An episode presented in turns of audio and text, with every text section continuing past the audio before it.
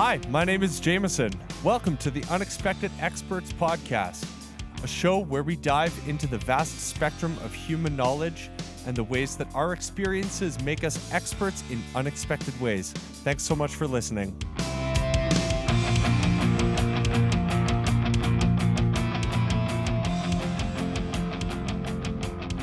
Hey everybody, welcome to the episode this week. Uh, this was a great episode and a great conversation with my friend Matt. Uh, Matt is a teacher, he's a high school teacher, he's a musician, he's um, a real outdoors type of guy, and we and we talk about all of that. But I, I really enjoyed this chat.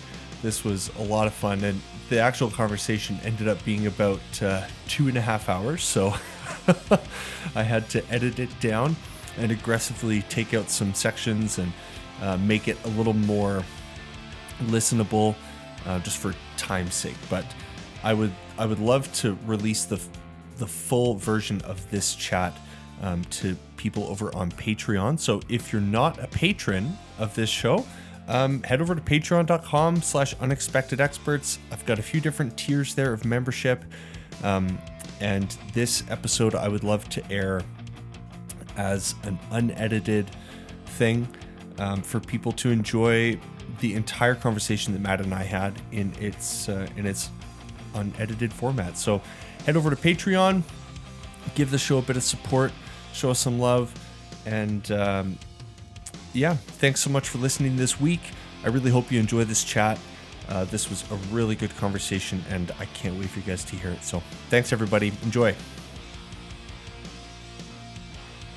Hey everybody, thanks so much for listening in. This week I've got my friend Matt Ellis on, or Matthew Ellis, Matt, whatever. Matt. I like Matthew. Matthew? Matt? I like Matthew. Matholomew? Matholomew. Matthias. Matthias. I didn't, I hadn't, my email address, you know how you the, the embarrassing first email addresses? Yeah, yeah. yeah. Uh, I used to really love reading the series Redwall. Oh, yeah. Yeah. Jeez, I haven't heard that name in a long time. Yeah, and so one of my like first email addresses was Matthias Warrior Mouse at hotmail dot com. It was not. Absolutely, because no. I loved me some Redwall. That's so good. Dang. Just deep cuts here. Yeah. Deep cuts. Uh, another embarrassing email address was uh, you had to use a certain one for like Xbox Live or something. Right, yeah. My my Xbox Xbox Live account was Half Inch Tees. That's not P G. I was going to Bible school at the time. It's fine. Yeah, it's fine. It's yeah. fine. Oh man. Uh, so Matt is. Are, I guess. Are you from Calgary? Are I'm you, like, from Okotoks. From Okotoks. Uh, so born, okay. in Calgary, uh, born in Calgary. Born in Calgary. Raised from when I was five. Alberta to, boy. Yeah. yeah. Southern Alberta. Um, all my life. Yeah, you've done you've done a bunch of stuff, working in different places, yeah. and um, you're married to a friend of mine, and obviously a very good friend of yours, uh, who was also on a previous episode of this podcast, episode ten, uh, Missus Andrea Ellis, and uh, he's a father to Parker, who's the same little one that we were talking about in that same episode. It'd be weird if it was a different. Parker. It'd be it'd be kind of weird, yeah. We'd have we'd have some explaining to do. Surprise. Um, but Matt has also done some work in uh, in churches, and he's a big fan of being in the outdoors and a big music fan. We were just chatting for probably like a good half hour at least about music and stuff before we even hit record here. I think we had an hour long preamble. Yeah. It was a good preamble. It was a good warm up, yeah. right? Hopefully I still uh, have good things to say now, but we'll find out. That has yet to be seen, uh, but we're all excited to hear it. So thanks for joining me, Matt. Thanks, Jame. I'm excited to be here. Yeah, and welcome welcome to Unexpected Experts. Thank you. Beautiful. Uh, I would love to start with, yeah, just your superhero origin story or supervillain, which what have you. So bit of background, yeah, maybe where you're from, obviously being yeah, Okotoks, absolutely. Um, Alberta boy, some of your grown-ups, some of, some of who, who you are as a superhero or supervillain. I uh, I teach, I tell all of my psychology students um that I'm a I'm a high school teacher, and one of the courses I teach is psychology, and I always tell them that you might be the hero in your own story, but you're the villain in somebody else's. Oh dang! So, uh, but that's my, so legit. Right? Like every comic book hero thinks that they're the hero. They think their motivation yeah. is true and right. dang. Yeah. And like the villains, like a good villain, yeah. they think they're doing the right thing. Yeah. Right? Yeah. Whether it be Thanos or Scrooge McDuck, they think they're doing the right thing. Yeah. They think they are the hero. Um, so you're you're the villain in somebody else's story. The question is, are you the villain or the hero in your own? Ooh, man, deep thoughts right off the top. I'm uh, here for it. um, all right, so um, yeah, I was born in Calgary, kind of raised southern Alberta, lived Calgary for a bit, Lethbridge for a bit. My parents moved out to Okotoks when I was five years old, and they lived in that house until they lived in that house for twenty years before moving out to Turner Valley.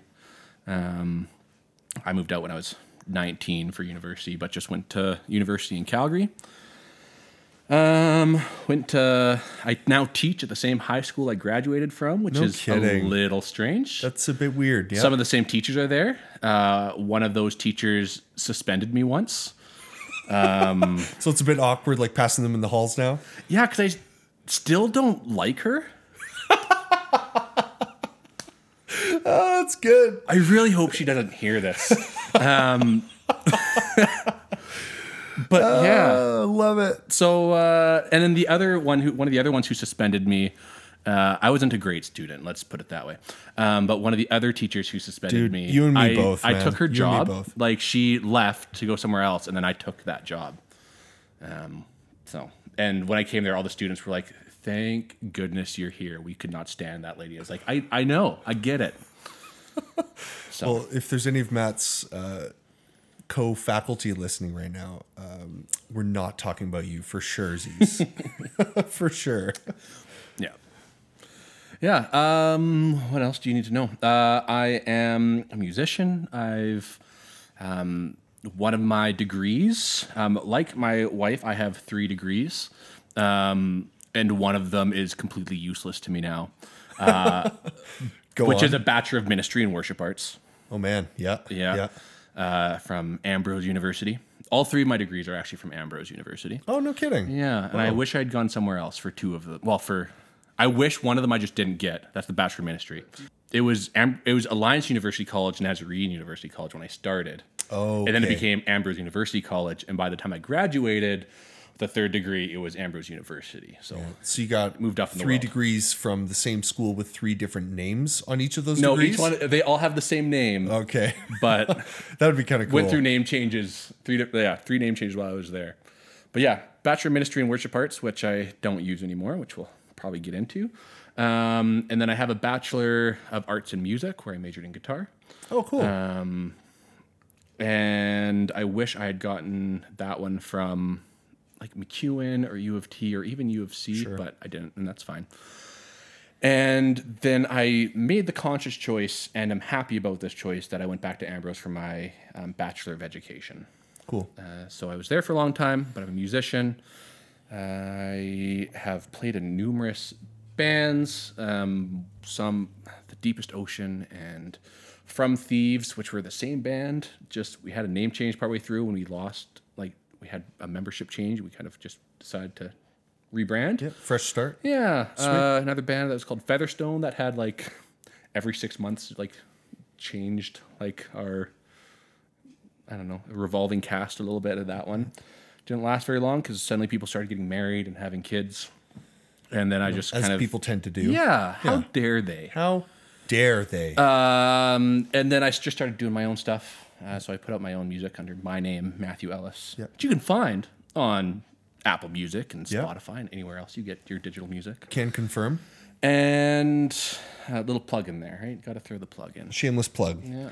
I mean, what's a podcast if not a place to plug your stuff? Exactly. Right? Hey, everybody, listen to me. Um, I think I'm. I mean, I I'm. You're able to listen to me. It's not like, oh man. Like, I might as well be listening to, like, John Mayer right now or Donovan Woods. Yeah. yeah. But you're, it's not going to be that. But you'll be like, that's not bad for, like, a small town. Uh, I will I will confirm it is very much listenable. Yeah. yeah. Uh, it's a great, yeah, this is, yeah, it's a good compliment. It's I'll actually really it. good. And you and Andrea both do vocals on it, too, which is yeah, Andrea super cute sings, and, like, top shelf. Thanks. Yeah. Andrea sings on the first E P that I have. Yeah. I'm trying to get her to sing on uh, so the next one of my next singles I'm releasing, but she cool. just uh, now that we have a kid, it's harder to find the time. Uh, so again, how dare people have children uh, when you're trying to make music? I mean, it's just disrespectful. Absolutely. Right? Might yeah. be my fault in this case, but you know what? Uh, anyway, so um, yeah. different bands now put music out on my own name, taking a little bit longer to put E Ps out because having a kid does change things a bit. Um, it's up a lot of time. Yeah, so yeah. I'm a singer-songwriter. It's kind of chill.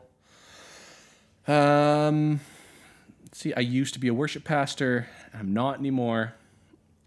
I used to go to church. I don't anymore. Uh, and I'm a teacher. Yeah. Um, which I've been teaching at the same school for, I think it's my fifth year at the school I'm at. Dang, already? Yeah. Wow. Yeah, fifth year at this school. I teach a variety of things. Uh, so I'm the vocal music director. So I teach at the Alberta High School of Fine Arts out here in Okotoks. It's a very prestigious name. We're trying to live up to it.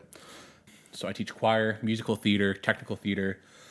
Um, on the musical theater side, I am the vocal director. So I help with all the music.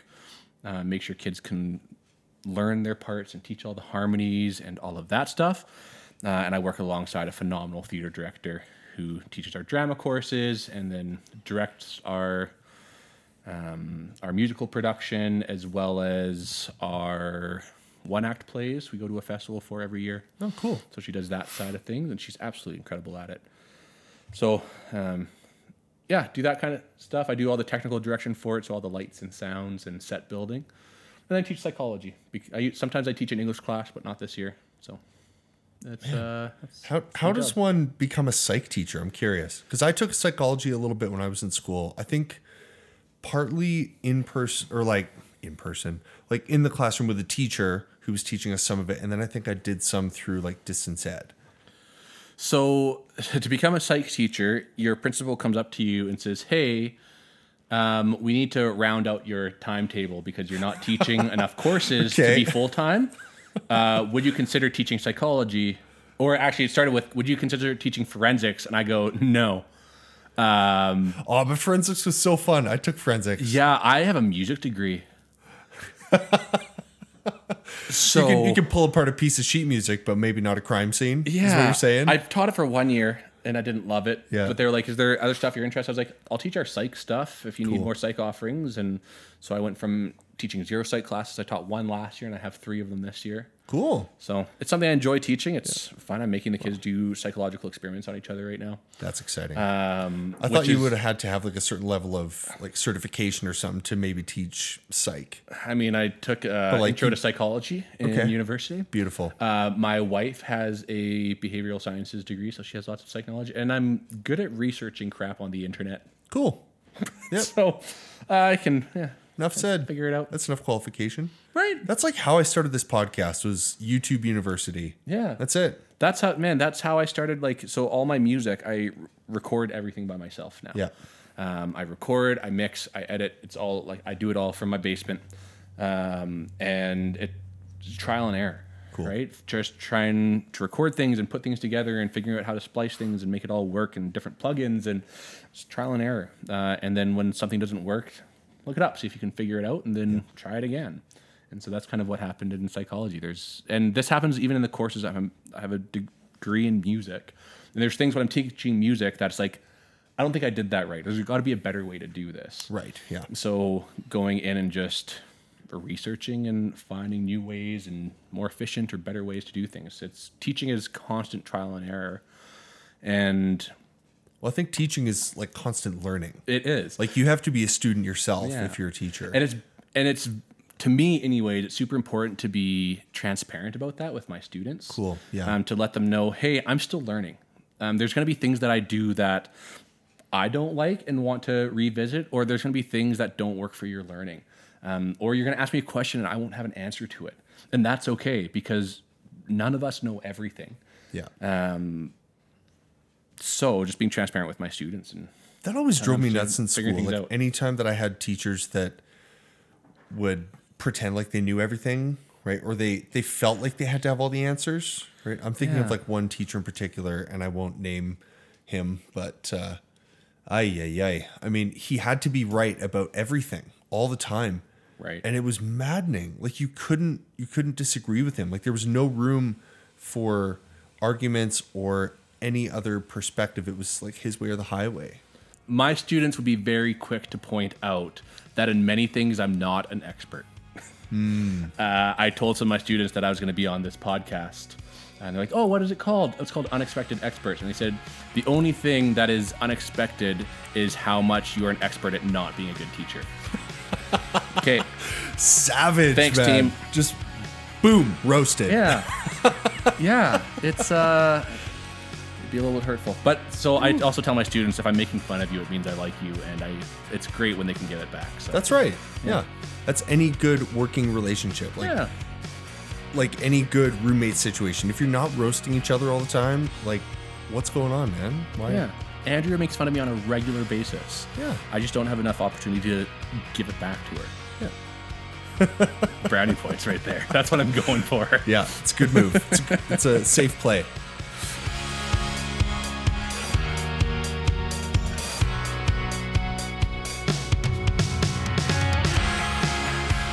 Okay. Well, um, I know that we went on a camping trip a few years, or last summer, like not this past summer, but the summer prior with uh, with you, me, and Andrea, and a few friends, and uh, that was legitimately super fun. I had never been on a camping trip that was so stripped down, where it was like a tent and a fire pit, and that was it. Like there was no outhouse, no facilities, yeah, you no just dig a hole. Nothing. Like you dig a hole and you figure it out, yeah. and that was it. You bury and it was that. Super fun. Like the camping that I had growing up was, um, mom and dad would pack the tent trailer. We'd be gone for two weeks. We'd go with my Oma and my aunt, and the eight of us would all go out to B C for like two weeks. And we have a lot of family in B C, so it was nice for us to go see family and for them to come see us and explore another part of this beautiful country. And some of my favorite places in the world are in B C. Like I love it out there. Um, but that That type of camping, like with a tent trailer and tents and a picnic table that is set up on a gravel patch, like that's a different level of camping. Um, but I know you also love going out hunting and you're a big fishing fan and all of that. So maybe let us let us uh, take a peek into the world of of outdoor Matt. Absolutely. I mean, that being, I, do, I did that kind of hunting growing up too. Um, we would go to the Shuswap and we'd set up on a big, the big campground and the big provincial park and the gravel sites and all. Nice. We did that with, and there'd be my entire mom's side of the family. There's, I have fifteen, well, I guess I have twelve cousins and three siblings. So my Oma always says that she has sixteen grandchildren.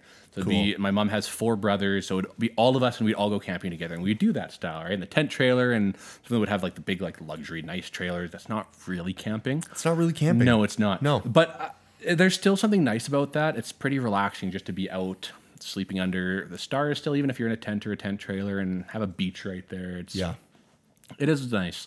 But growing up, Um, I started kind of, it's it's not backcountry camping, because I think of backcountry camping as like everything you're packing in, right? So you're walking right, three kilometers yeah. to your campsite. Um, but this is crownland camping. So you're going out, there's no campsite, you're just finding a spot by the river, and you're setting your tent up, and that's it. Um, people bring trailers out there, um, but I like to just go with a tent and a good cooler and chop down some trees for some firewood and yep. and have at it. So I've been doing that since I was a since I was a little kid. Uh, we would go out to the Livingston Valley and fish the Livingston River and the Old Man River with my dad, my uncle, and a couple cousins.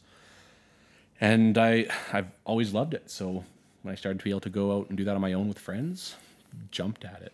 Yeah. So it's go out like there, passing the baton. Yeah, kinda. Exactly. And yeah. I'm excited to to take Parker out and to do that next year already. And I'll fly fish on the river as much as I can. And yeah. yeah, and then in the fall, so that's my summer. I, since I'm a teacher, I have my summers off. So if I'm not doing stupid renovations in the house yeah. that are still left over in November, um, as we look into my unfinished kitchen.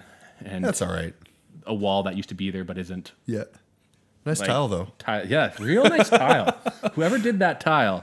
Man. Man, top shelf to that guy. Great yeah. work, J-Mo. I mean, great work, whoever did that. uh, if you want to pay a tile guy, uh, we didn't pay him, but you can. Uh, it was my wedding present to yeah, these guys. I, I yeah. volunteered to tile their kitchen. They said, okay, you're doing the whole thing. I said, okay. Yeah, you did not realize what you were signing on for. Not so much, no. Yeah, you're like, oh, it's probably just like a little backsplash over the... No, it is... It's a lot. It was days of tile. Yeah, yeah. It wasn't an afternoon like you were expecting. Uh, no, there, was, there was a sleepover involved. Yeah, absolutely. And it was glorious. I, it's it a was, good time. It was a good time, yeah. Drank beer and watched a movie, I think. Yeah. Yeah. Which, and I mean, we definitely did a lot of that out camping for sure, too. That's some Minus wicked good beers watching, out there. But yeah. My, one of my favorite parts of camping is beer mimosas for breakfast. Oh, baby. Like you, yeah. Yeah. I I like good beer. Like I'm so I'm drinking a Fahr Hefeweizen. If you don't drink Fahr, if you drink beer and haven't tried Fahr, yeah. They're a little brewery in Turner Valley. I don't and they won the World Beer Awards for like they won gold for best Hefeweizen. Just won gold for Alberta Beer Awards for best Hefeweizen. Oh, it is good. I like good beer. Well, but and, and Fahr is, is spelled F A H R, in yeah. case anyone's wondering, too. And what they do is they... This is nice, a nice little side tangent, and I'm here for it. Um, they have, like, traditional German brewing methods that yeah. are very strict and very robust. And... Uh, but, yeah, the guy that owns the place... It sketches people is, out when you tell them that the it's called, like, the German purity laws... And people people get a little bit nervous when you mention that that's what yeah. it's called. But it refers to beer because it's the thing they might take most seriously in life. Yeah, so. Totally. Uh, but yeah, they're um, great beers. And so actually, good. Matt was the one that introduced me to them a few years ago. And they're phenomenal yeah. beers. I actually just went through um, a six-pack of their Oktoberfest. Their Oktober's good. Which they're, one's really nice. I pers- I like a dark beer. Yeah, me too. And so they have a Dunkel, which is a, short for Dunkelweizen, which is a dark wheat beer. Cool. And oh, it is good. I don't think I when I first had Fahr, I hadn't had this good of a German beer of a Hefeweizen or a Dunkelweizen since I was in Germany. And man, man, it is good beer. And okay, I used to live with a guy that was from Germany, and I gave him one of these beers, and he's like, "Dude, this is like drinking beer at home." Yeah, it's the same. And German it's beer, so like cool. As Canadians, we're always like, "Canadian beer is good." I mean, it's better than American beer. It is, yeah. Yeah. But which is German beer carbonated is better. Yellow water. German beer is better. Yeah, it just is. Um, that being said, there's a lot of like microbreweries popping up in Alberta. Mm-hmm. Um, there's a brewery here in Okotoks called Hubtown, and they won cool. silver for Hefeweizen, and they won gold for their Belgian ale for Alberta Beer Awards. Cool. Um, and all of their beer is gluten free. No kidding. Every single one of their beers. So my sister who's celiac can drink their beers. It's it's all under like zero point zero zero two percent parts per million. I don't know the yeah, term. Yeah. I don't know what it is, but every single one of their beers is if you're celiac, you can drink it. But That's it's crazy. Really good. Wow. And then there's and another to win brewery. Awards at that too. Yeah. Like the gluten-free beer. Yeah. That's amazing. And then there's yeah, there's another brewery and there's Six Corners in Okotoks, and another one's about to open. There's Hard Knocks and Black Diamond. The amount of breweries that are open in Calgary from Dandy oh, yeah. to eighty-six, to, like there yeah, are to Cold Garden to oh, Old Beautiful yeah. to Highline, and those are like, good beers. Yeah, but they're still not German beers. Yeah. So if you want like a good German, I mean, they're different. They just are different. They are yeah. right. Like if you're gonna get like a like a Canadian sour, it's gonna it's different than a traditional German beer. Yeah, like you're, you're not going to Fahr to get a sour. No, it's not happening. But if you want like a, just a traditional, like their Pilsner is incredible. Um, their copper. Oh, they have yeah. it's good beer. Uh, anyways, when I'm camping, just bringing it back, bringing it back around. Yeah. Uh, I'm A D H D, like really severe. Um, and I will get something in my brain. It's like, I have to say this. I have to say this. And in group settings, I will have this like thing stuck in my mind, so I stop listening as other people. It's like, okay, who has something to say about this? Yeah. And I'll have this thing cycle in my mind, so I don't listen to all of the people because like I have to say this, and if I don't keep it in my mind, I'll lose it. I am totally the same way. Yeah, it's completely one hundred percent gone. So I don't yeah. listen, and finally, and then sometimes though, the whoever's leading a discussion will be like, okay, let's move on to this thing. It's like, oh, I lost my chance. Yeah. And yeah. I missed everything everybody said. I still didn't get a... Oh. So. But then also, like, by the time you maybe get a chance to even say the thing that's in your mind, everyone else has already moved on from the topic yeah. you had already and been ruminating on. And also you say your thing, and everybody's like, we... we moved on. Why are you yeah. still? It's like, oh, okay. Oh, dude, the struggle's real. So, the A D H D life struggle is real. Um. Anyways, camping. But camping, yeah. uh, I bring cheap beer. I don't bring. I don't go and pay eighteen bucks for a six pack when I'm camping. Yeah. I pay eighteen bucks for twenty-four beers when I'm camping. Okay, that's not really often possible. Uh, but I will pay. That, that, that dollar to can ratio is maybe a bit off. I've okay, but you can get like you can get a fifteen pack for fifteen bucks. You can, yeah, it's right? possible. It's that not possible. Good, but it's possible. I mean, sometimes you can get like deals on P B R for fifteen bucks. Sure. Last time I went camping, I bought a twenty-four pack of uh, the No Name beer. Oh man, for twenty-four bucks. Dang. Uh, actually, it might have been twenty-three bucks. Yeah, and it uh, it was bad. It was bad, but when you're camping, sometimes just a cold beer is a cold beer. Yeah. And when you're mixing it with orange juice for a beer mosa at seven o'clock yeah. in the morning, it's, as it's you start your bacon and eggs, and you're sitting over yeah. the river, yeah. like watching the hatch to figure out what like you want to tie on when you start fly fishing, and you're sitting there drinking your beer mosa, waiting for your like water to boil for your coffee. Yeah. It doesn't matter that it's not good beer. Yeah. So I fish all summer uh, and camp. Backwoods yep. and yep. drink terrible beer. Uh, and then that's kind of summer. And then fall hits. Uh, sept- well, August thirty-first, I think. Uh, I just counted to September first. Uh, bow season starts, so I can start Sweet. taking my bow out and hunting um, deer and elk. Um, didn't get anything this year. I came, I was probably forty yards from a bull elk. And he needed to take a step. He was oh, behind man. a tree. And if he had taken one more step, he would have been past that tree and would have had a clear shot. But he wouldn't take that step, so I didn't have a clean shot. And then the wind swirled and he scented us and took off. Oh, um, shoot. And he was with a herd of cows, too, and the, the cows didn't even come close to us. So I uh, didn't get that chance. And, you know, two weekends ago, I was out... Um, with a buddy, and I was eighty yards away from from a white-tailed deer, and with my bow, I'm I'm not going to take a shot further than forty yards. Um, I have a buddy who's a little bit more confident, and he'll shoot up to sixty, but neither of us will shoot eighty. Very few bow hunters are com- like confident taking a shot at eighty yards. Right. So I wasn't going to take that shot, and the leaves had just kind of had just fallen like the weekend before, so. There was no way I could sneak in on, on the deer because every step it was crunch, yeah. crunch. Yeah. And so deer blew out, no deer. But rifle season starts now.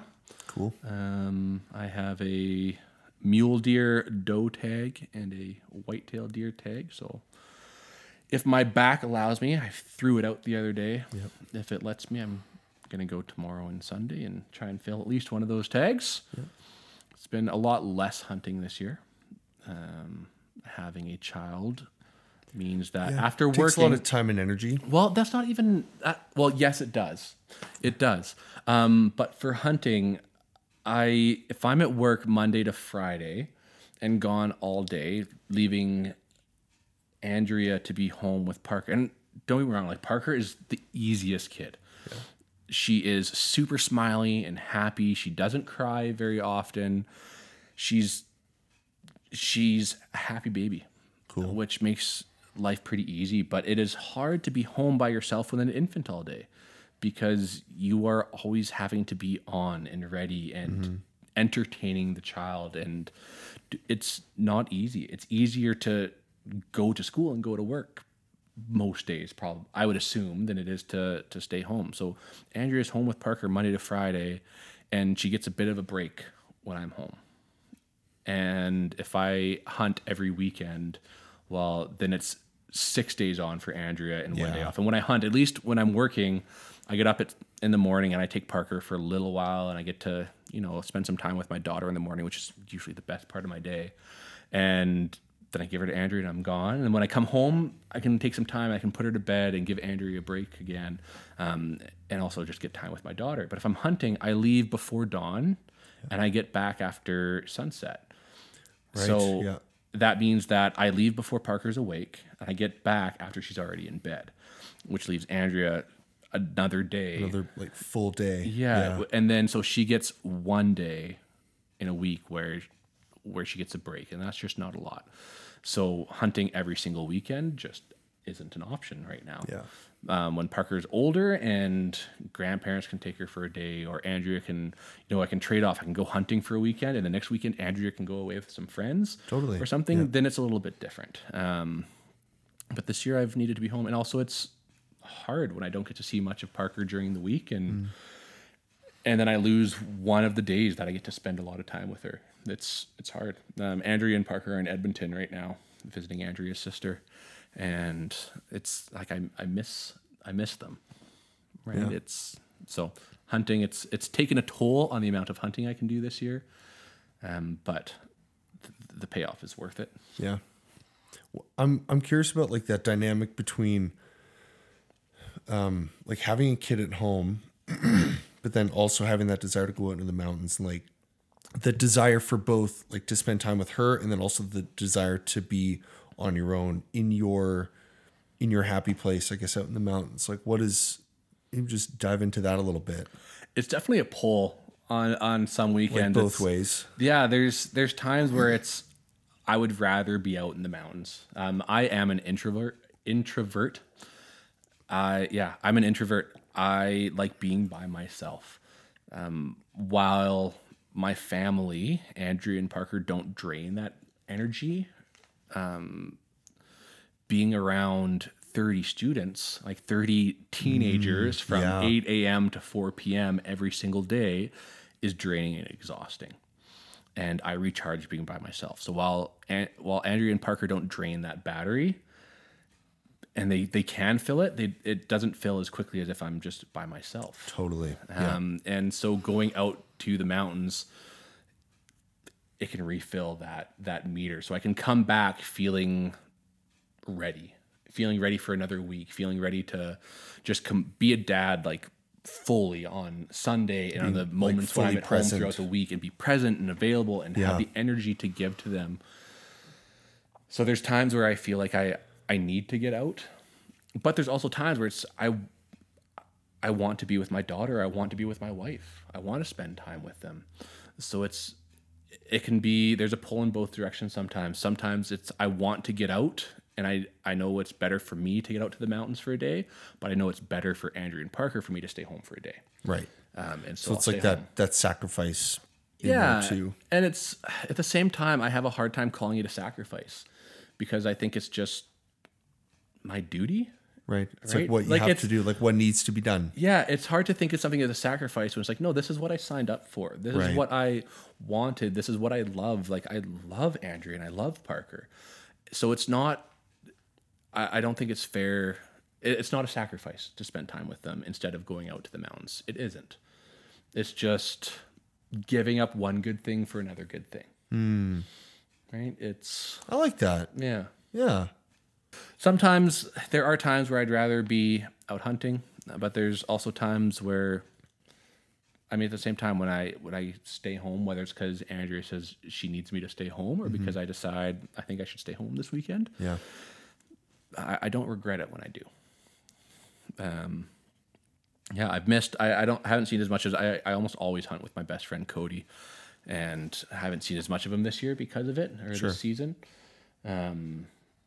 But, you know, uh, Andrea kind of makes fun of us because when we're out there, she'll, I'll come home and she's like, so what did you, Cody, talk about? Like, what did you, and I'm like, nothing. Like we, we drove out there at five thirty in the morning. So yeah. we were tired and we didn't talk, and we were hunting all day. So we couldn't really talk because, you know, we d- didn't want to spook the deer. And then we, when we drove home, well, we had just walked thirty kilometers looking for deer and we were tired. Yeah. And she's like, well, then why do you go with Cody? I love spending the time with him. And she's like, but you didn't talk about anything. Don't you need know, to. Yeah, you almost don't have to. Yeah. This is a generalization, but it seems to me that most of the women I know don't realize or don't understand that you can spend quality time with somebody and not say a word. Hmm. Yeah. Maybe say more about that. I, I don't know how um, to say more about that, but I have like I have a couple friends where we can just be together, not say a word, and feel like, man, I had a really great day hanging out with that person. Mm. we said three words to each other. We like didn't interact much, but it was great. But I don't know a lot of women who do the same thing. They they want. Uh, they, they almost got to catch up with each other and like divulge all yeah. the all the latest yeah, happenings so, in and their lives. Like, I'll get right? home from hunting, and Andrew like, so how's like Cody's wife and kids? What are, what was their week like? What did right, like? Yeah. I don't know. What's Cody been up to? I don't know. Oh, and he's like your best friend. Yeah, yeah. We had a great time together. But what did you talk about? Nothing. I wonder if that's like maybe an introvert versus extrovert thing. Like, because I'm definitely an introvert too. And I know that I'm way more of a like mental processor instead of a verbal processor, and other people in my life. But I'm an introvert I'm, and I can be a verbal processor. I guess, but okay. My thought is like, there's this, there's this lady at work that is always talking. Every little thing that is in her head comes out of her mouth. It's in her brain. It falls out of her mouth. Every little single thing. And it drives me nuts as a person that just thinks my thoughts in my head, where I don't need to verbalize them. But if I'm saying something, then I'm saying it with a purpose. Like I'm saying it because I need to say it and I need to express it. Our, but I find like the A D H D can kind of like let the jaw drop. Like it can let the mouth open up a little bit and then dumb words yeah. fall out. Our A D H D, I was going to say, our, it seemed like it, when you first started, I was like, our A D H D is very different, different in that way. Because for me, if there's a thought in my brain, it comes out. Right. And and as I've, as I've been researching A D H D, one of the things I found is that is one of the th- like one of the things, one of the impulsivity things that is common in a lot of people with A D H D is that if you notice something, you have to say it. Right. So whereas a neurotypical person, they will hear the heat turn on and they'll just be like, in their minds, they'll notice the heat turned on but don't have to say anything. But somebody with A D H D, they will, I said that weird. Somebody with A D H D, they will notice that the heat turns on and they will have to say, huh, the heat just turned on. Right. Yeah. Yeah. Yeah. Yeah. Right. And so yeah. I noticed that at school. We'll be sitting there and I'll be teaching a class and all of a sudden, like the air system will kick on. And I'll be like, huh, the air just turned on. And then I'll go back into whatever I was teaching. It was like the, like from Up yeah. where the, where the dog was like, squirrel. Right? Every five seconds. Yeah. Or like where we sit, like I'll see like a, the, the other day where we're, in our theater, there's these windows that look out into parking lot and then a, like a big field. And there's a guy like throwing a ball for his dog. Right. And in the middle of teaching the class, I was like, oh, that guy's walking his dog. And then I went back to just like what I was saying to my class. And everybody was just like, what? I was like, and then you I, just distracted a room full I of thirty know. Kids. And they never would have said anything or noticed. But I noticed it and I couldn't not bring attention to it. Right. Right. Because my mind was there and then I had to like verbalize it for some ridiculous reason. Yeah. Man. And A D H D too is a whole, I've been like learning about like object permanence. Okay. Have you like been doing, read anything about that? For no. So a lot of people with A D H D struggle with object permanence, meaning that if you don't put something where you can see it, you forget it exists. Okay. Yep. Answers a lot of yep. questions, right? Yeah. So totally. If you put Um, your keys in a drawer or somewhere that you don't normally put them, you forget you forget you put it there because you can't see it. It doesn't. Man, and so my like, keys have, every single have you time. Been, have you been reading my mail? Like, have you been in my brain? I've just been trying. I've been reading things to help understand my own brain better. Yeah. And so for me, it's for me a big thing is my meds. So I am on uh, Concerta, which isn't working at all. I'm on as high a dose of Concerta that you can get before they say, if you take any more of this, you're going to get really, really bad side effects. Really? So I can't wow. take any more of it. And it's yeah. doing nothing. Um, but so anyways, my meds, they have to be visible to me. So right now they are at work and they sit like right in front of my keyboard. So I get to work right. and before I can even log into my computer, it's like, oh, right. And I can take them. Yeah. Not that they help. Um, I'm going to switch. I'm going to be switching to Vyvanse very soon. Cool. Uh, I'll, I'll let you know one day if it works. Please do. Uh, um, but yeah, so if before I would keep my meds in like the medicine cabinet or in like my um, bedside table or something like that, they'd be in a drawer. But because they were in a drawer, I forgot that they were there and I wouldn't think about taking them because I couldn't see them. I need that visual reminder. Mm, yeah. And so that's very common with people with A D H D. And then we will put something being like in the moment, if we're tidying or going, where should I put this thing? We'll put it somewhere that makes sense to us in the moment. Yeah. But then we don't, and then it's not somewhere it. that's that's yeah. visible. So if yeah. it's not somewhere visible, we're going to forget it happens. So I even think about clothes. The clothes that get worn are the ones that are on like the top of the drawer or like visible in the closet. If it's not visible, I forget I have it. I forget I own it. Mm. Right? If I put some sort of like winter clothes like in a different place, like in our in a storage room or something like that, I'll forget that I have it because I can't see it. So I'll never, it'll be cold. Like, oh, I don't have like a warm jacket to wear. Right. But I've got one. It's just in a storage room, but I forget that it's there because object permanence. Yeah. So we forget that things exist when we can't see them. That's so legit. I, I'm totally the same way at work too. Like I have something I have to do tomorrow, and in order to remind myself to do it, I put it on my keyboard. Yeah. So that I know this is something I have to do tomorrow because I told my coworker today and yesterday that I would get it done for her so that she could have it done by Monday, all of that. And yeah. even same thing, like this morning, I um, I changed the towel in my shower. But I put my old towel in the laundry basket and then I took my new one out and I put it on my bed. Um, because if I don't take the new one out, I'm going to get out of the shower tomorrow and realize I don't have a towel. Yeah. And then that's not good for anybody. Yeah. And so there's so many things that we can do to to help with that. Yeah. One of the things I found is physical lists. Not like on my phone, but mm. I... on my desk at work, I have a notebook, and okay. I'm constantly like, if there's something that I need to get done for work, I write it down on the sheet so that I I can always look at this when I'm sitting at my computer, like, oh, here's the things that I need to get done. Right. Because if I write it down somewhere else or just try to remember that I need to do this thing, I won't remember. I need yeah. to see it somewhere. Same thing. If I have a student saying, I have a lot of students who say like, hey, can you write this reference letter for me for university? Absolutely. I'd love to do that. My job is to support students. Um, we can talk about that more too, because um, it's something I'm passionate about. But a student will ask, can you write a reference letter for university or for this job or whatever it is? And I, I always say, yes, I would love to, but you need to email me. Right. Because I will forget. Because it's not somewhere, it's not something I can see, so it'll drift. Yeah. And so, and because I don't have that notepad of stuff I need to do, which I can also, there is... I never used to be a note or like a list person, but the joy in completing a task and crossing it out. Oh man. Oh, I've only like oh, within the last good. few years, I've only recently discovered that as one of the most beautiful feelings. It is good. Like being able to cross stuff off of a list. Yeah. But then I'm, I'm kind of, okay. So I'm on like one medication sort of when I need it. Like I'm not super crazy A D H D, but yeah. enough that it still affects my life and that I still notice it.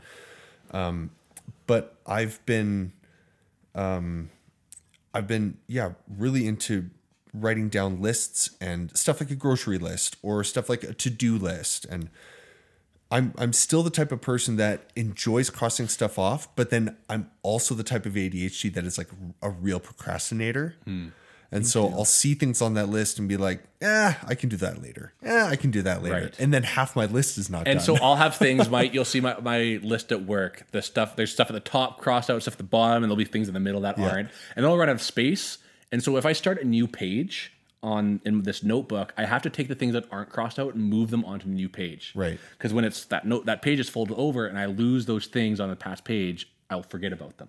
Right. So I have to move those things over to the like page. Out of sight, out of mind. Yeah. Yeah. So students have to email me and I will read the email and then mark it as unread. Because if it's read, I'm not, I, this is just, this is not necessarily an A D H D thing, but if yeah. something's read, then. Then the switch has been flipped. It's yeah. not something I need to think yeah. about. Yeah. Whereas, so I'll leave things, even like a text message. If somebody sends me a text and I'll read it and go, okay, I need to respond to this, but yeah. I just don't have time now. It's going to be a couple days. Yeah. But it, so I'll have to leave it like unread so that I can see that I have notifications so that I can deal with it mm-hmm. when I can. So it's the same thing. Like it's, so that's, you have to be able to something with many, a common symptom for people with A D H D, that's object permanence. So you need to see it. Otherwise it will just like cease to exist in your mind. Yeah, man, that's so true. And all this, okay. All this talk now because of you and your friend being out in the woods and like not saying a word to each other. Yeah. I love it. Yeah. It's great. But I think that, man, any, any time that I can get by myself, like I took two days off of work um, last week. So I had a four day weekend and the amount of stuff that I was able to get done, I was able to like start a project that I've been wanting to do. I was able to do some cleaning around the house and run some errands and have some appointments and have some meetings and do a bunch of stuff, but also have enough time just for myself to relax and to chill out and, you know, start watching Squid Game and like that kind of stuff, right? Like just time for myself. But it was enough of a balance that I still felt productive and also well rested. So I think being out in the woods and being outside um, for you is probably that same kind of it's a, thing. It's right? a mental reset. Yeah, yeah. So I come back feeling, even though it's like, I'll if I put twenty or thirty kilometers on the boots that day, totally. Um, I still come back feeling like the next day I'm refreshed. And it's like, okay, I'm, yeah. I'm ready to to buckle down and do what I need to do again.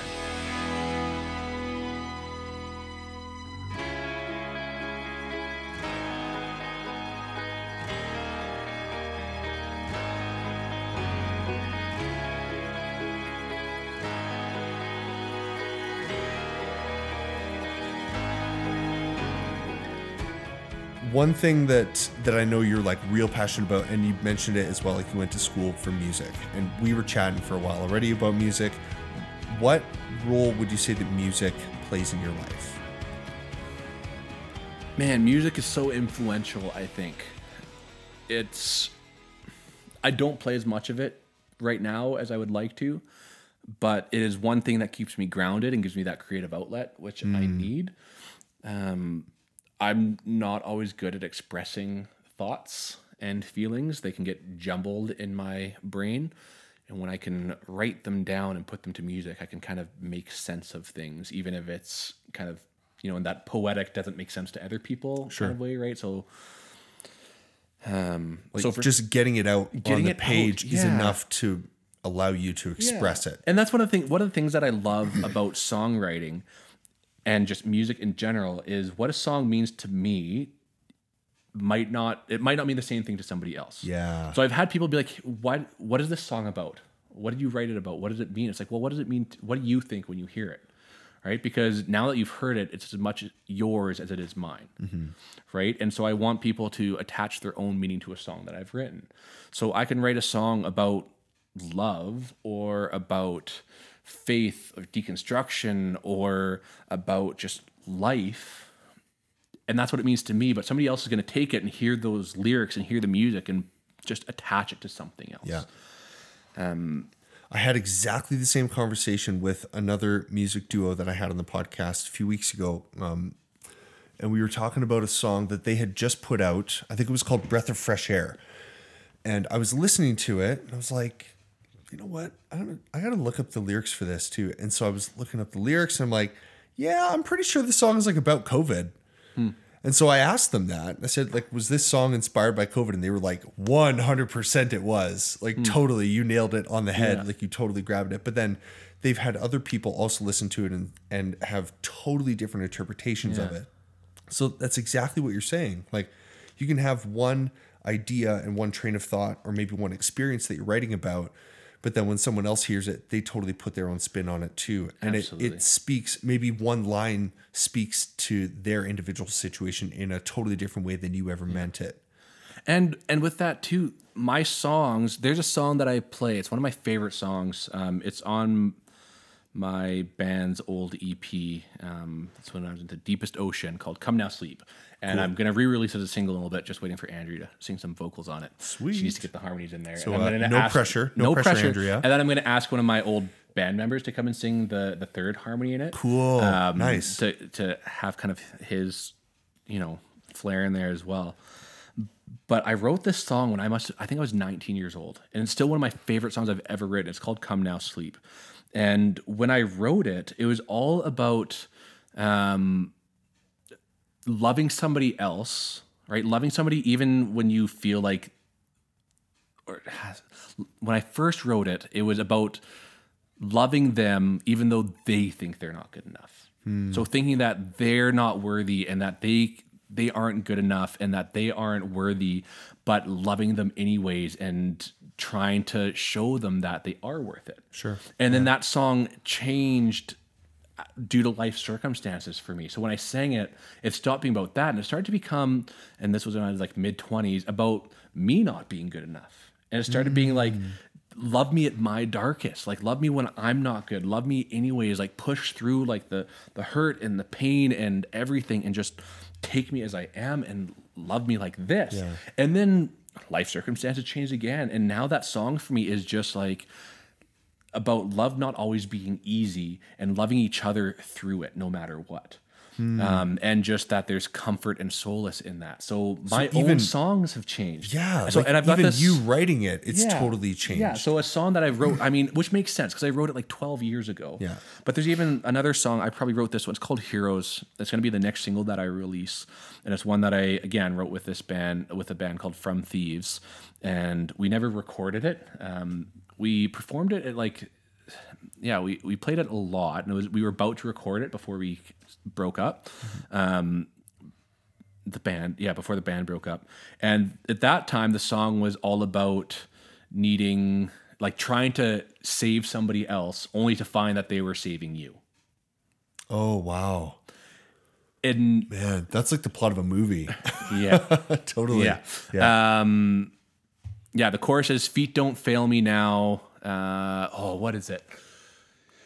Uh, feet don't fail me now, because I came back for you, bleeding on this ground, because I came back for you. Wow. Um, something like that. But yeah, it all turns, as the song goes on, to have them end up saving me, right? So it was me being like, I'm going to save this person. It was about a relationship. I mean, sure. Like, man, I'm going to like get this person where they need to be, and then going, actually, throughout this relationship, they made me better. Mm.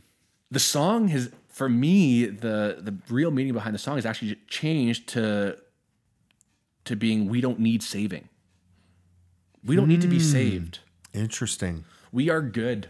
Yeah. We are, yeah, we're already good. We don't need saving. Yeah.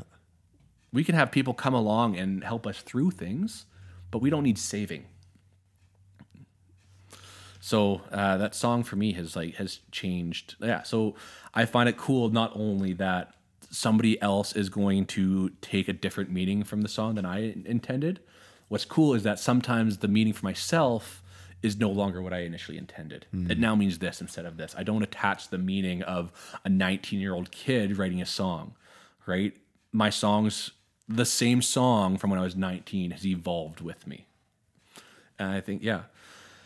So that's a, that's songwriting for me. Um, and then with that, I just think I do this Um, this assignment with my tech theater class because music plays such a big role in film and stage. Oh yeah. Right. So film, yeah. T V and stage, music plays such a huge role. And one of their jobs is they have to take a, now it's different for every like grade, but like for my grade tens, what they have to do is take any like novel or T V show or movie or graphic, any media form that they like. Right. So they take a story that they like and they have to design a soundtrack for it. So they pick five scenes from oh, this cool. form of media and they put a song with it. Yeah. Whatever song they choose, it can be with lyrics or without, instrumental or sung, and and then say, why does this song fit this scene? Um, because music alters and mu- music can alter emotion. Right? That's why they use music therapy. Um, music. Yeah, my sister-in-law is a music therapist. Okay. Yeah. Yeah. Like so, that's what she makes her living at doing. Yeah. Is using music to alter moods. Yeah. And because music can alter mood, it can pull things out of you. Um, I was coming home from a choir practice the other day, and one of my favorite songs of all time is Nessun Dorma, oh, which yeah. is an opera piece yeah. um, from Turandot. And this piece, when I'm listening to it like full blast in the car, like I cry. Every time. Mm. And man, it is like, it's, I, I don't even, I can never even remember what, what the translation of the lyrics is, but just the, the music, just the, the lead tenor and the choir and the orchestra, it just brings me to tears, just yeah. raw emotion. It's not sadness, just raw, unbridled emotion. Yeah. And it just releases something. And I, There's not a lot of things in my life that have the power to do that, just to like make you feel. Yeah. And music can make you feel, right? Like it can make you feel joy. You listen to like a happy, upbeat song or song that like ties into other things. When it comes to our senses, um, our auditory senses are almost as strong in provoking memory as our olfactory senses.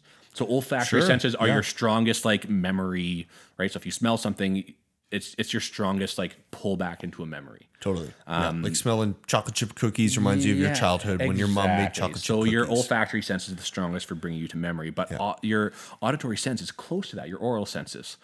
And and so music, like it, you can listen to a song that like you remember from this like happy time, it can make you feel joy, or this sad time, it makes you feel sad. Like I always use this example for my students is the intro scene in Up. Mm, yeah. Yes. I know exactly where you're going right? with this. Because yeah. this this scene is yeah. like two and a half minutes long. Yeah. Three minutes long. And it is this one of the most amazing, in my opinion, like moments in animated cinematography where it's like yeah. there's no dialogue. It's just showing you it's these just people's music. lives. Yeah. And the music behind it is really what pulls you in. And I've seen Up so many times because I love that movie. And I cry every single time. Yeah. I don't know. I don't think I would if it wasn't for that soundtrack, and which is super simple. But and it I'm, just pulls and, you into it. And this. I've only seen Up once, but that's the one thing that I really remember from that film was that intro sequence. Mm-hmm.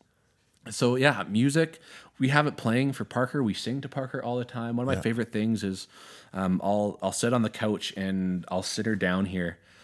And I'll sit her down here on the couch and I'll sit beside her and like facing her and I'll like just play for play guitar for her and I'll mm. sing for her and and just the you can see like emotion on this little six month old kid's oh, face. That's so and cool. Whether it's just her like with a huge smile looking up at me, or you can see like emotion, like her feeling sad sometimes. Yeah. If I'm playing a sad song, you can see this like emotion come over, or her like happy wow. because it's just music. And yeah. we'll play like, I don't know, Raffi or Fred Penner, yeah. and she'll like it'll bring like joy, and like she'll be like like bouncing around and have energy. And man, music is huge. I mean, it's it's also what pays our bills to some extent. Yeah. Um, so it's pretty important for us that way. But it's. Yeah, like financial responsibility yeah, aside. But it music, I feel like it connects me to life.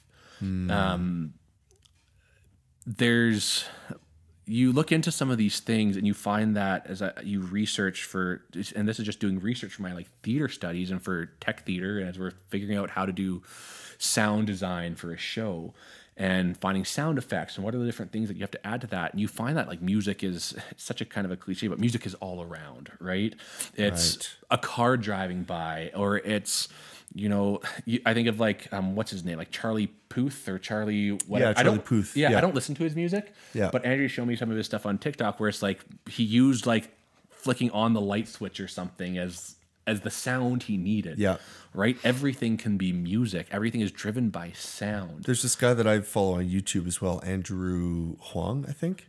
And he's out of, I think he's out of Ontario, but he does this kind of thing too. And he'll, um, I think he had somebody ask him like if the new MacBook was good for sound design or something. And so he just like tapped and Um, smacked different parts of the laptop, and he like shut the lid to get one tone, and then he like ran his finger across the keyboards yeah. to get a different sound, and he made a song out of these sounds in kind of a like a, a parody way. Yeah, like, is it good for sound design? Well, sure, let's find out, right? And then he just like tapped on it to make yeah.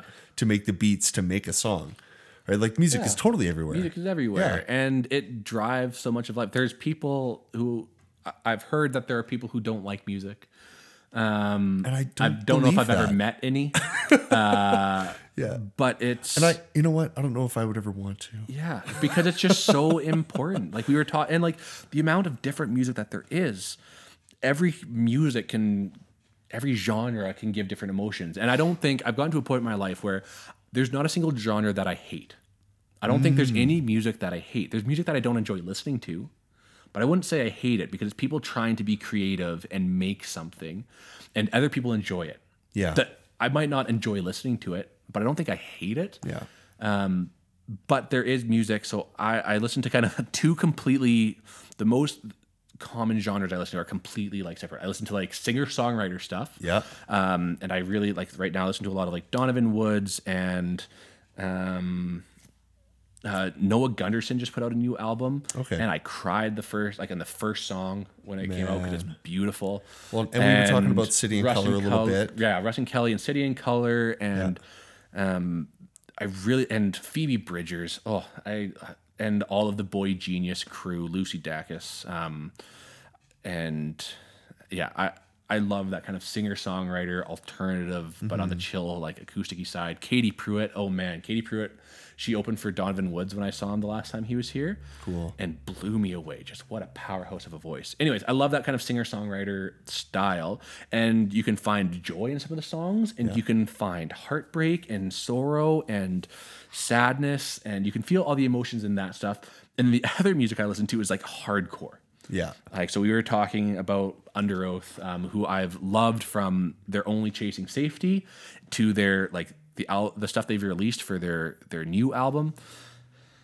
Like, and Every Time I Die and Counterparts and... Yeah, well, and we were talking about, like, North Lane and Architects yeah. and a bit about, yeah. like, August Burns Red and... And there there's music, there's hardcore songs, that same thing where I, like...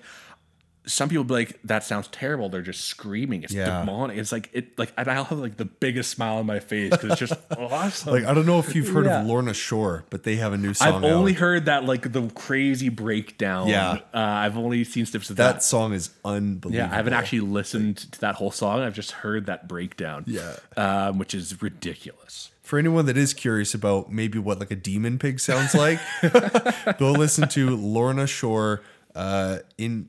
Into the Hellfire, something or like that. From the Hellfire, or something like I, that. Yeah, I can't remember. Just look up Lorna Shore Hellfire and it'll show up. Yeah, it's crazy. But like, yeah, I listen to Counterparts and uh, Every Time I Die in these hardcore bands, and same thing. I can feel joy listening to them, and I can feel sad and sorrow, and when I'm listening to it as well, right? So music yeah. can draw those things, and then I still love listening to classic. Like, I'll drive in my car and I'll just listen to instrumental music. Yeah, one of the totally. most.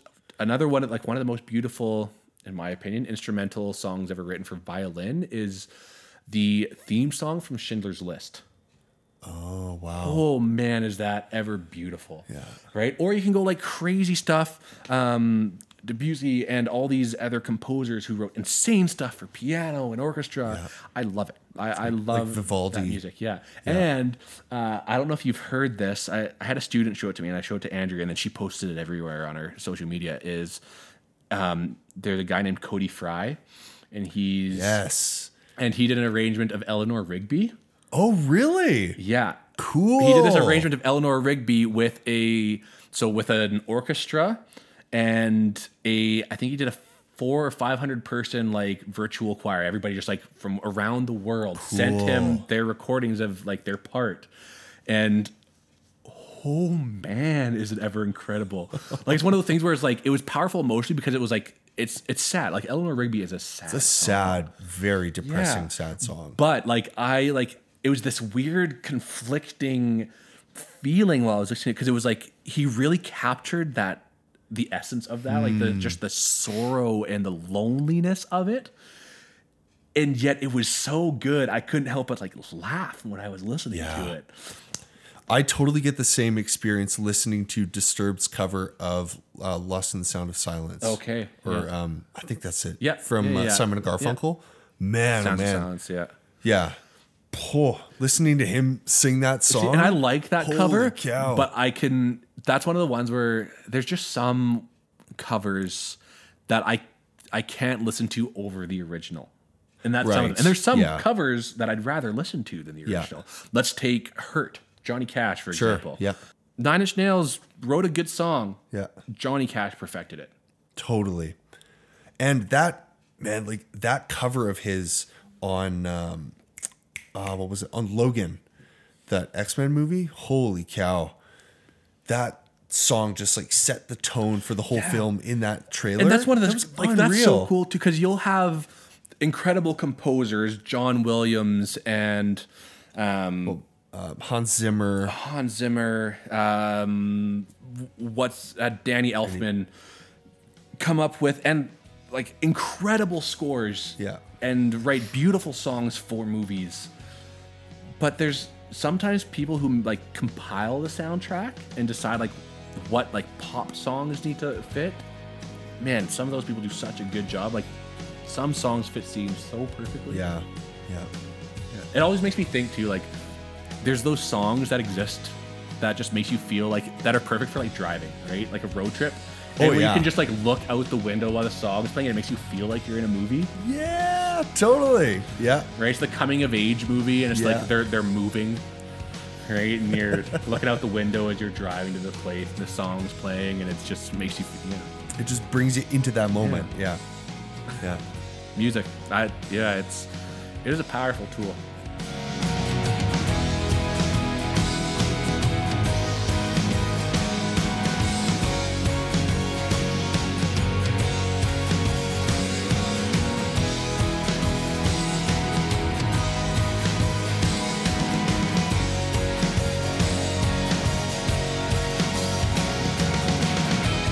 So we've we've talked a few times about like our own faith stuff and maybe where we're at and where we are no longer at, and I think uh, yeah I think we can maybe go down this road if you'd go like down this and, journey and just hash it out a little bit. Yes. Um, maybe okay. So I know you you used to be a worship pastor, um, and you said that you went to college for um for like a worship pastor degree essentially. Mm-hmm. Like worship arts and yeah, so I have a degree. degree. I have a I have a bachelor's of ministry in worship arts, right, from Ambrose. Okay, so now did you grow up in the church? So I started going to church when I was about fifteen, maybe. Oh, really? Um, I had a, I stayed over at a friend's house one day, like a Saturday night, like high school sleepover, and the next day he was like, "Oh, by the way, we go to church, so you have to go to church with us." Okay. Um, And then he also then pulled me later on into youth group. He was like, hey, we're going like skiing with the youth group. We're going to do this super fun thing with the youth group. I was like, oh, sure, I'll go to that. And they, they always lure you in with a really fun event. Yeah. And then they, they then they hit yeah. you with that Bible study or that like yeah. come to Jesus um, preaching moment at yeah, the end. Like bring it home and, yeah. then, and then with every head bowed. So did that with a couple of times. And then I went to like a youth conference. Uh, it was called, well, it was called youth conference. It was yeah. Y C. Y C. Yeah, yeah. Y C in Edmonton. Uh, and it, like I said, music like affects me. It's powerful. I am so susceptible to music. It changes me. Yeah. Like, I don't think it just changes my emotions, but it changes me. Yeah. I think. And so Y C is like big crowd, and it's like supercharged, and then it's supercharged like the like, Super Bowl yeah. of youth group well, events. It's, it's in a stadium, yeah, right, um, or in an arena, an arena um, yeah. and so it's in an arena, and the music is super loud, and there's all these people who are just supercharged and like ready to go, and then they give this like.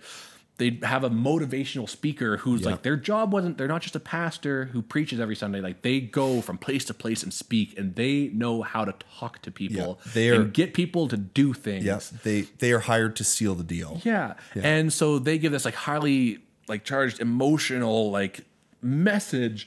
And by the end of the weekend, I'm like, yes, I will give my life to Jesus. Um, and from then on, because I was the, I, I do music and I'm okay at it. Um, I need to, one of the things that the church pushed on me was false humility. You can't mm. take credit for things. Yeah. Right. You can't be like, yeah, no, I am good at this. Yeah. Um, it's, I'm good at this because Jesus has allowed me. He yeah. gifted me this. And I'm like, having well, it, to, it, to it, some it wasn't extent, me. To, it was, it was God. Yeah, it was God. Exactly. Yeah. After every, like every time I lead worship, no, you know, I appreciate it, but really it was just God working through me. Yeah. And so I'm learning still to be to take some credit and to go, no, you know what? This is something that, yes, there is some natural talent that I was born with, thankfully, because both of my parents are phenomenal musicians. My dad is a singer-songwriter and guitar player, right. better guitar player like than I am. My mom is a phenomenal piano player, and they both great singers.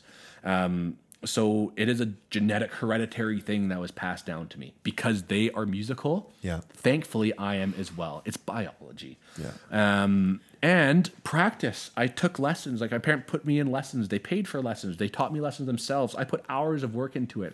It is something I can take credit for. Yeah. Anyways, all that aside, because I am, because I was good at music and was now a Christian as well, I was quickly pushed, um, not pushed. I was encouraged to join the worship team and yeah. then quickly moved up from like playing guitar in the background to also like singing harmonies and playing guitar to like leading worship. Right. So by the time I'd been a Christian for like six months, I was leading worship.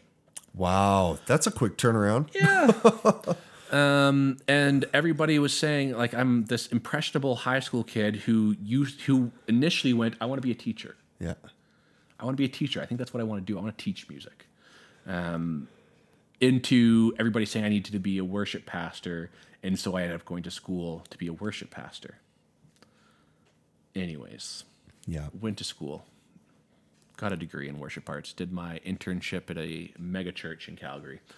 Um, and then took the first job I could get, mm. uh, because I was like, I graduated in April, and by the next month, like they were like, I had an interview and I had a job lined up for the September after I graduated yep. as a worship pastor. Because that was the script you were handed. That's what, and those well, were the steps that you were told you had to and take. And even aside from it being, and yes, like I don't disagree, it was the script I was handed. It's what everybody told me I was supposed to do. Yeah. And it's also why it took me like six years to get, like I did a double major. I got my Bachelor of Ministry and Worship Arts and my Bachelor of Arts in Music at the same time. Okay. Because every year I went, after doing worship arts, I went, this isn't what I want to do. And I'd switch back into my Bachelor of Music.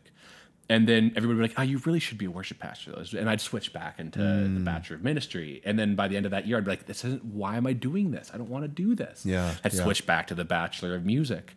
And after all of that, I got to like, I had one year left. I was like, you know what? If I do one extra semester, I'll graduate with both. So why not? Yeah. So did my internship. You've, you've at come this church. Far. You yeah. might as well just grab both. And then I took the first job offer that I got. Um, and I really... should have thought more about it. Um, but I think there's a degree of like, again, I'm early twenties mm-hmm. and just kind of going, oh man, this is, this is a job opportunity here. Right. Not everybody can gets like a job offer for like the starting the September after they graduate. Yeah. And I'd been in university for a long time and I believed that that was what I was supposed to do. And so I took the job. I handed in my resignation after two weeks. Uh, so I, I led yeah. worship twice there as the worship pastor, and I felt so lonely. Mm. Um, at this time, I, I should put in the caveat as well that I had a um, general practitioner, like a, a family doctor, improperly diagnose me. So okay. I had a family doctor diagnose me as um, with a major depressive disorder. Okay. Um, so yeah, let's just throw that all. In so we throw that too. In there. Yeah. Um, it was actually just severe A D H D, and I'll talk. I'll get into why that matters in a second. But so I had this depressive disorder. And I was taking antidepressants, um, but I would get home on Sunday from leading worship, and I would go into my room and turn off the lights and lie down in bed, and I wouldn't get up again until Monday morning. Wow.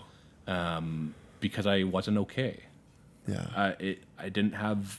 Joy or conviction or passion for what I was doing. I knew it wasn't right. Yeah, yeah. And so I walked away from that. Um, gave him my two weeks notice. I said, yeah, I'll stay on for two more weeks so that you have time to find somebody else. And after those two weeks were up, they didn't have somebody else. So I said, I'll lead, I'll keep leading worship on a couple of weekends for you, or like the next two weekends. And the weekends after that, I'll make worship sets and do all the music and stuff. Mm-hmm. But I'll give you two weekends for free at the end of the month, and then I'll give you two weekends where I'll do like kind of the planning and prep, but I won't lead. Okay. And then I'll be gone. Cause I didn't want to just like leave them high and dry because yeah. that wasn't, that's not a, the good thing to do. And especially after just starting. Yeah. That. And in the contract, I mean, we, it was built into the contract. There was a three month probation period for both to, and most contracts, like job contracts have that for both sides, yep, just to totally. Kind of make sure that it's a good fit for, for both sides. Yep. So, um, yeah, I left, I was an electrician because I just needed a job. So I worked uh, as an electrician for a few months, and then uh, I got let go because there was, you know, a job crisis. Like there was just not enough work for a lot of the trades in mm-hmm. Calgary at that time. I got let go like two weeks before Christmas. Ooh, uh, yeah. And at that time I decided anyways, I was like, I'm not doing this. This isn't for me. Like I wanted to be a teacher. I'm going to go back to school, and I had applied to university to go for right. my education degree. Anyways, go in for education. Um... In that time, same family di- doctor then diagnoses me while I'm at school for education with uh, a bipolar disorder rather than, so it's, he goes, oh, based on what you're telling me, it's not major depressive disorder, it is bipolar. I had at that point been on a waiting list to see a psychiatrist for two to three years. Wow. And yeah. hadn't seen one yet. Um, go there, graduate, get my job here, move to Okotoks. Within a month of moving here, I switched family doctors to somebody that is still my family doctor. So inc- like, I love the guy. He's so awesome. And a month after getting that like new family doctor, he got me into see a psychiatrist, which cool. I'd been on the waiting list at that point now for probably four to five years in Calgary. Wow. Um, because cow. there is a... It, that there probably still is, but at that time there definitely was a shortage of healthcare professionals because sure. uh, I'm sorry, of mental health professionals because people still don't take mental health seriously. Yeah.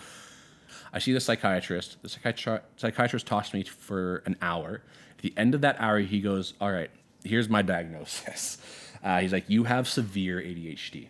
Um, and one, you also have, you're also gifted. Um, and this is something I was tested for apparently when I was a little kid. So Um, when you are, giftedness and A D H D are often like comorbid with each other. Okay. Um, so a lot of people who are gifted also have A D H D and can go the other ways around, around as well. Um, he said, when those two things go together, if you're doing something that you are not passionate about, that you do not feel is worth your time, that you do not feel is valuable, you will have depression-like symptoms, where mm. since it's not worth it to you in your brain, yep. you would rather just like you you can't find the energy to do it because you only have so much energy that you can give, and if you it's some your brain's telling you this isn't worth it to me, this isn't valuable, this isn't making a change, this isn't. You know, this, it's not filling up your tank or recharging your battery. Yeah, or, or even like the, or, it's just or not it's depleting worth you it. quicker. Yeah, yeah. Um, If it's just not something that's worthy of, that you believe is worthy of your time, then your body will essentially like shut down, your brain will shut down in a way that is similar to severe depressed, to a severe depressed state, mm-hmm. where like you will know that you're supposed to get up and go do your job, but you can't. Right. Right. And so, which and is totally what you were experiencing. That's what I was experiencing at church. Pastor. And that's what I experienced yeah. sometimes when I was doing electrical, um, where I was like, why am I doing this job? Like this mm. isn't, this isn't making a difference. Or then I was working on like landscaping. There'd be times where I like I was like I, ha- I know I have to get up and go to work. And I'd be awake and be like I know I have to get up and go to work, but I could not. I just couldn't get out of bed and go. Right. Like I knew like mentally, emotionally, like I knew I had to. I needed a paycheck. I needed to pay rent, but I could. Some days I just couldn't force myself to get up and do it. And so he just said like if you don't think it's worth your time. And there's no value in it, it's going to be, there's going to be days where you just can't. Yep. And so it'll look like depression. And then all of a sudden, two days later, you're going to bounce right back up and be good to go. And because mm. you're A D H D, you are impulsive, which can look like a manic episode. Oh, interesting. Yeah. So he's like, so you've got the mania because you are A D H D and impulsive. Yep. And all of a sudden you're just like wired because you've been sitting in your bed for two days. Like with this pent up energy yeah, just kind of building up. And all of a sudden you'll explode and it'll seem like you're manic when you just came from this really low state. So it'll look That's like it's... That's crazy. So it appears like bipolar. Yeah, it looks like rapid cycling bipolar disorder, so bipolar two. Yeah. Um, but it's actually just the combination of giftedness and A D H D working... Just like bashing heads, yeah. trying to compete um, over each other. And so he switched me to A D H D meds, which the beautiful thing about A D H D meds, you don't have to take them every day. Right. Right. So all of your like ser- like your depression meds, if you don't, if you miss a day, it messes with your brain chemistry. Okay. Your A D H D meds are essentially cocaine. Right. Because they're accelerants. Yeah. I think they're stimulants. The term for it. Stimulants. Yeah, they're yeah. stimulants. Yeah. It's essentially coke. Right. And like it's it's medical coke, medical grade stuff. Yeah. Um, and it essentially makes it so that your brain can like meet, like can work at the level that it's already trying to work right, at. So it, it kind of increases your bandwidth. Yeah, exactly. Yeah. Uh, and so he's like, I'll do that. And he's like, you need to do something that you care about or this will continue. Right. Um, since I've been teaching,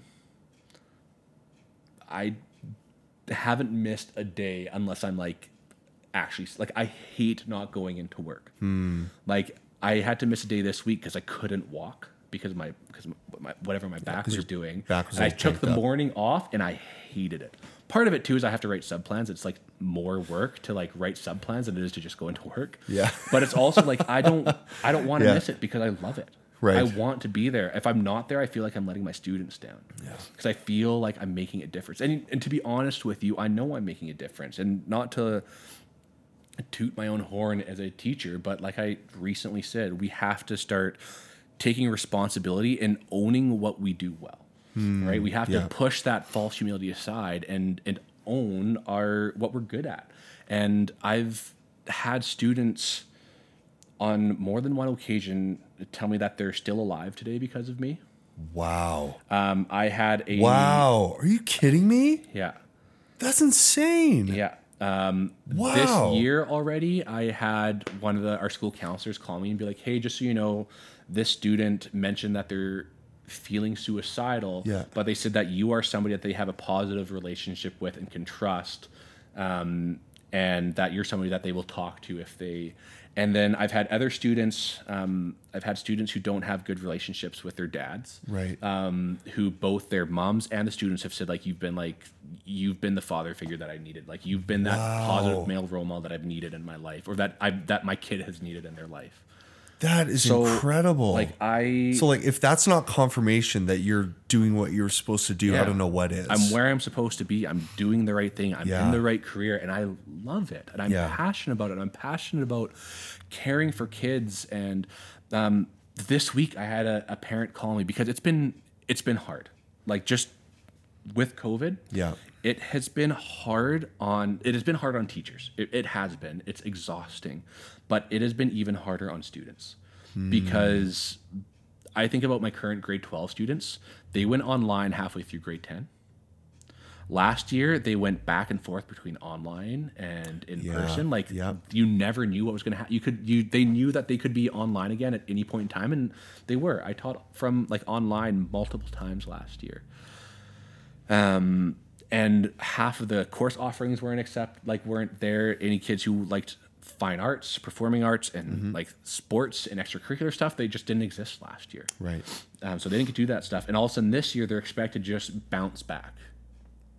And yeah, they can't. That's crazy. There is so much anxiety in our students this year, yeah. and the supports for them just aren't there. And there are teachers who aren't, who just don't understand that mm. are expecting students to just like be like, everything's fine. It's a normal year. We're good to go. But the student, they can't bounce back like that. As teachers, we can't bounce like back like that either. And so I had a parent call me this year, like this week actually, in tears mm. saying, I don't know how to support my kid. Can wow. you help me? Oh, wow. And yeah. like, and we got to a place where we said, all right, like this is what I'm going to do for your kid. And it is my job. Like, I see it as my job to help these students. It is a teacher's job to help these students. And no, we are not licensed psychologists or counselors. That's mm-hmm. like, I don't have those skills, but I can build relationships with students. Yeah. I see, I see these kids every single day, and a counselor doesn't.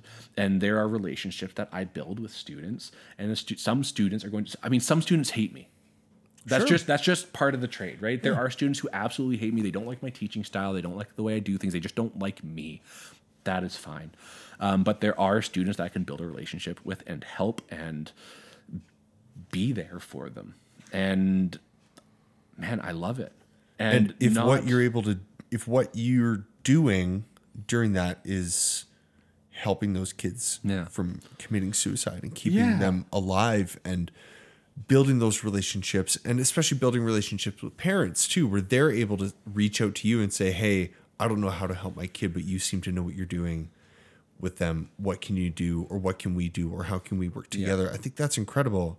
Yeah. And yeah, like you're not going to make friends with everybody. No. Like that's not reasonable to ever expect that. That's no. fine. And I'm okay with that. Like to, when it comes yeah. down to it, like I'm a grown man and they're teenagers. I don't care about their opinion of me. Totally. Like there's, that's not what I'm there for. There's a big degree of separation right? between yeah. you guys. That's not what I'm there for. I'm not there to be their friend. Yeah. I'm not there. To, I'm not going to try to make them like me. But if I can naturally build relationships yeah. by being who I am, and that, and I'm able to connect with them, man, I love it. Like That's there fantastic. Are students this year who are going to graduate, and I'm going to cry when they graduate mm. because I'll miss them, because I've yeah. been able to build these relationships. And there's been students in the past where I've cried when they've graduated because I had three years of building a relationship with them, and some of them I'll never see again because yeah. that's just the nature of the beast. Some of them come visit, and I love that. Yeah. But some of them don't. Maybe and some of them will come okay. back as teachers. And well, then, and I've and had then students we'll close the loop. There's been some students who have told me, like, "Hey, I'm going to university because I want your job." It's like, I'm not giving it up anytime soon, so good like, luck. Come at me, bro. Yeah. But yeah, it's, and man, and with that, like realizing the way that I feel teaching versus the way I felt as a pastor. Mm. Um, and then just teaching has made me a better person.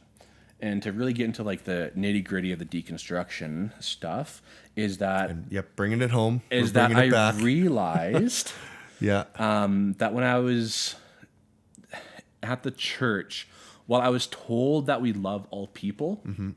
um, and that all people were loved and welcomed, and it was all conditional, mm, right? Yeah. Um, we love you, but. Right.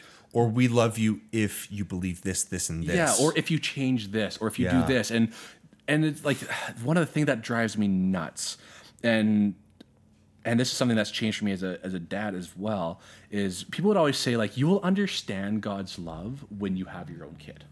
I've heard that before. Okay. Yeah. Right? And what they yeah, meant was that, that you'll understand, too. Like, because you have to discipline your kids. Like, you love them, but you have to discipline them still. Right? Or you have to do things they don't like. Like, right, right now we're sleep training with Parker a little bit. Meaning, and so at night, we're trying to, like, she, break this habit of her waking up and thinking she's hungry. Because mm. she's not. Like, we wake up, like, you and I can wake up at night and be like, oh, I'm a little hungry, but I'm going to push through till breakfast. Yeah. And so we're teaching Parker that same thing. You got enough yeah. calories during the day. You're going to wake up, and even though you're a little bit hungry, we're going to teach you that you don't actually need it. Yeah. And so she wakes up, like, and she might start crying and be upset. And we can go in every fifteen minutes to be like, Parker, I love you, but it's time for sleep. And then go out again. Mm-hmm. And so we have to, like, discipline and do hard things. But and everyone's like, you'll understand God's love for you then. But I don't, because mm. what the church told me is that if I don't give my life to him or don't believe in his son as the Christ or as the Messiah, then he will then then I'll be subject to eternal hell. It's like, well, God's not sending you there. You're sending yourself there. Right. But but yeah. but no, because if God is all powerful, and he actually loves me, why would he allow that to happen? Yeah. Because I know that it doesn't matter what Parker does.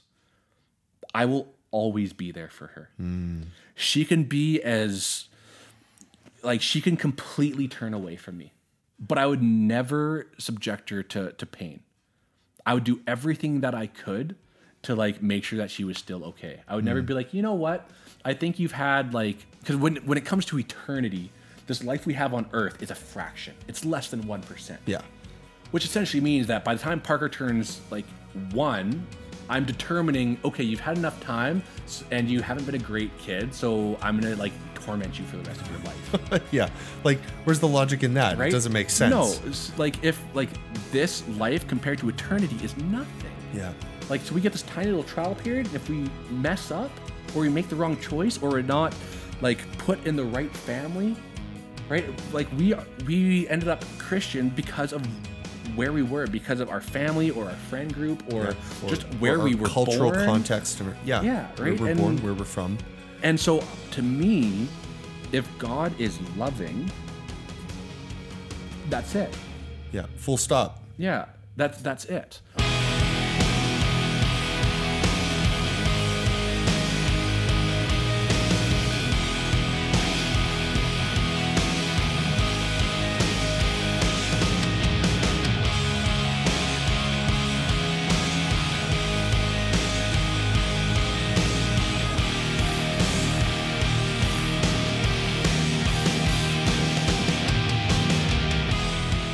Got one last question for you, Matt. Um, this is something I like to ask everybody at the end of, at the end of an interview, but um, I think we've talked a lot about you being a teacher and what teaching has taught you and what you've learned from being a teacher. So what would you say is one thing that people need to know or that people should know about teaching or about being a teacher?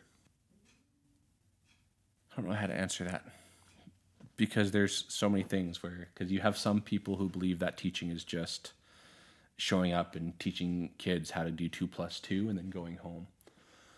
Um, when in reality, some of these kids, I spend more time with them than their parents do, and I know them better than their parents do. Hmm. Maybe don't include that part, but um, you can if you want to. But yeah. um, the most important part about being a teacher isn't teaching. Hmm. It's just loving the kids in front of you. Dang. Enough said. That's it. That's it. You got to love those kids, because some of them, they're not getting it anywhere else. And some of them, even if they are, a little more doesn't hurt. They just need love. And they'll learn everything you have to teach them if you just love them first. That might be like the shortest answer I've ever gotten to that question, and I am here for it. I love that so much. Love is the answer, baby. It is. That's it.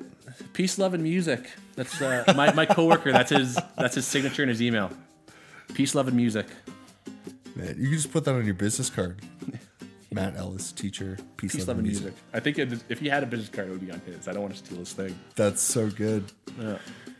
Well, Matt, thanks for sitting down and hanging out and chatting, and yeah, you know, my pleasure. This, this has been good, buddy. Yeah, thanks for having me on. There we go. Thanks so much for listening to this episode. I had such a great time hanging out with Matt and uh, just shooting the breeze with him. So if if you want to catch the rest of the conversation that we had, there was a big chunk that I had to take out. Um, that whole conversation will be available on Patreon. Um, so you can check out the Patreon at patreon.com slash unexpected experts. Uh, there you can become a supporter of this show for as little as three bucks a month and uh, just help me do what I'm doing here. Um, also, send me an email or send me a message on Instagram. Let me know what you love about the show. Let me know what I can do to improve it. Um, any and all feedback is always welcome. The landing page for this whole podcast is unexpected experts dot com. So all the links for Instagram, email, everything is all over there. Thank you so much again for listening, and we'll see you next time on the Unexpected Experts Podcast.